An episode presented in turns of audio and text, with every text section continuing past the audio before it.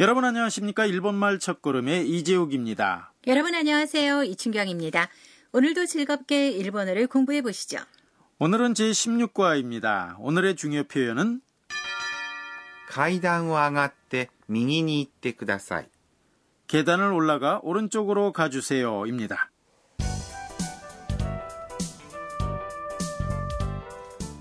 대화 내용의 주인공은 태국인 유학생 안나입니다. 친구와 함께 신주쿠에 있는 서점에 왔습니다. 제16과 대화 내용을 들어보시죠.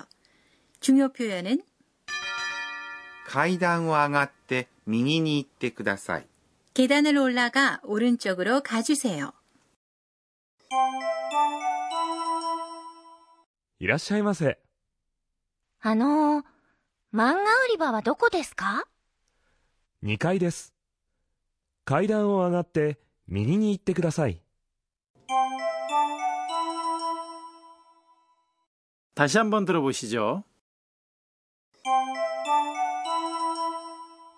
いらっしゃいませ。あのー、漫画売り場はどこですか2階です。階段を上がって右に行ってください。 대화 내용을 설명해 드리죠. 점원이 말했습니다. いらっしゃいませ。 어서 오세요. 손님을 맞이할 때 사용하는 인사죠. 레스토랑 등에서 점원이 이라시아이마세라며 맞아주는데요. 굳이 대답을 하지 않아도 되는 거죠? 네, 그냥 가볍게 인사를 해도 됩니다. いらっしゃいませ。 를 발음할 때는 라 다음에 한 박자 숨을 멈춥니다. いらっしゃいませ。いらっしゃいませ。 안나가 점원에게 묻습니다. あの、漫画売り場はどこですか 저 만화 매장은 어디입니까? 란 뜻입니다. 일본 만화를 좋아하는 안나가 제일 먼저 만화 매장을 물었습니다. あの、 는 저라는 말로 이야기를 걸 때 사용하는 표현입니다. 漫画売り場。 는 만화 매장으로 漫画、 만화의 売り場 매장이 붙은 말입니다. は、 는 주제를 나타내는 조사죠.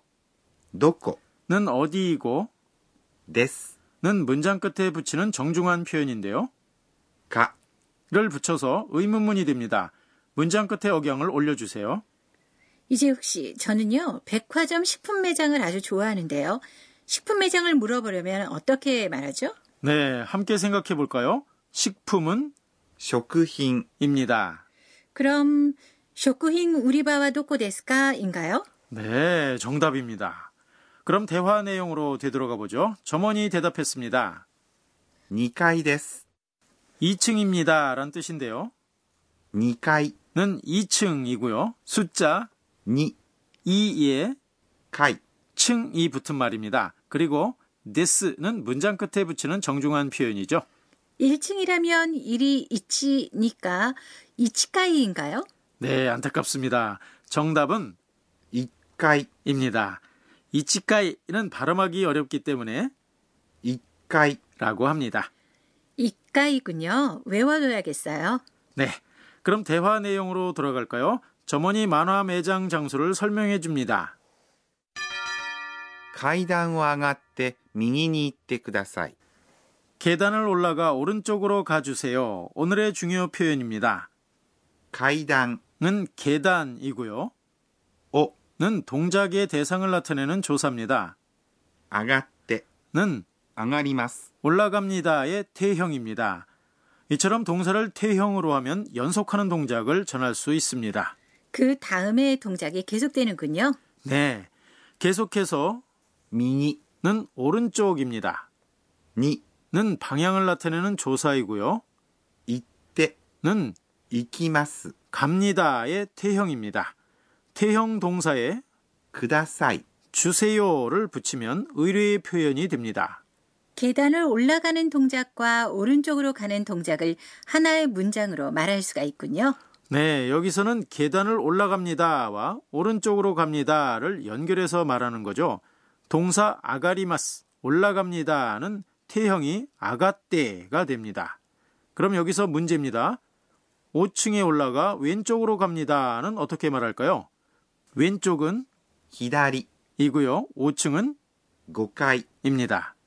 음, 아가리마스 올라갑니다는 태형으로 하면 아가떼가 되니까 고가이니 아가떼 히다리니 이키마스인가요? 네, 잘하시네요. 그럼 제16과 대화 내용 다시 한번 들어보시죠. 오늘의 중요 표현은 階段を上がって右に行ってください 계단을 올라가 오른쪽으로 가주세요. いらっしゃいませ。あの漫画売り場はどこですか2階です。階段を上がって右に行ってください。 다시 한번 들어볼까요? いらっしゃいませ。あの漫画売り場はどこですか2階です。階段を上がって右に行ってください。 이어서 선생님 가르쳐 주세요 코너입니다. 이 강좌의 감수자인 도쿠나가 아까네 선생님이 학습 포인트를 설명해 주십니다. 조사 니는 장소를 가리키거나 방향을 가리키거나 여러 기능이 있어서 어려운데요. 이 조사 니에 대해서 가르쳐 주세요. 私が教えましょう 선생님이 이렇게 설명하시네요. 조사니는 수로 동사가 います 있습니다처럼 존재를 나타내는 경우 장소를 나타냅니다. 예를 들어 저는 여기에 있습니다는 私は駅にいます 라고 합니다. 수로 동사가 行きます 갑니다처럼 이동이나 변화를 나타내는 경우는 도착지를 나타냅니다. 저는 역에 갑니다는 私は駅に行きます 라고 합니다. 또 니는 일시 등 때를 특정할 때도 사용합니다. 예를 들어 안나는 10시에 옵니다라고 말할 경우 10시는 10時 이고 옵니다는 来ます 니까 アンナは10時に来ます 라고 합니다. 그렇지만 내일이나 다음 주처럼 언제 말하는가에 따라서 일시가 바뀌는 단어에는 조사 니를 사용할 수 없습니다. 안나는 내일 옵니다에서 내일은 明日 이기 때문에 アンナは明日来ます 가 됩니다. 안나와 아시타니 키마스라고는 말하지 않습니다. 그 밖에도 조사 니에는 여러 가지 기능이 있습니다. 문장에 나올 때마다 함께 배우도록 하죠. 여기까지 선생님 가르쳐 주세요 코너였습니다. 이어서 의성어 의태어 코너입니다.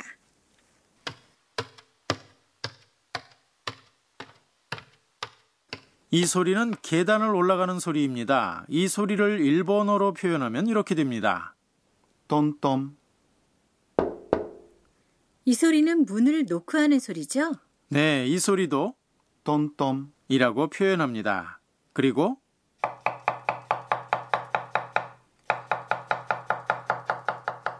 도마 위에서 뭔가 써는 소리인가요? 맞습니다. 이 소리도 トントン 이라고 합니다. 의성어 의태어 코너. 오늘은 トントン 을 소개해 드렸습니다.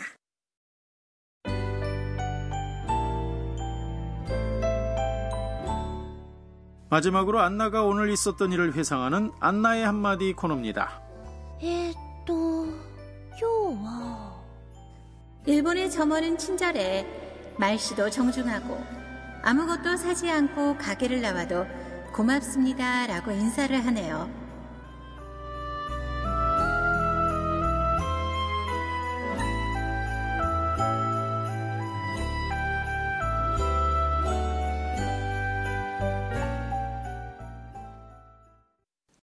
네, 제16과 공부 어떠셨는지요?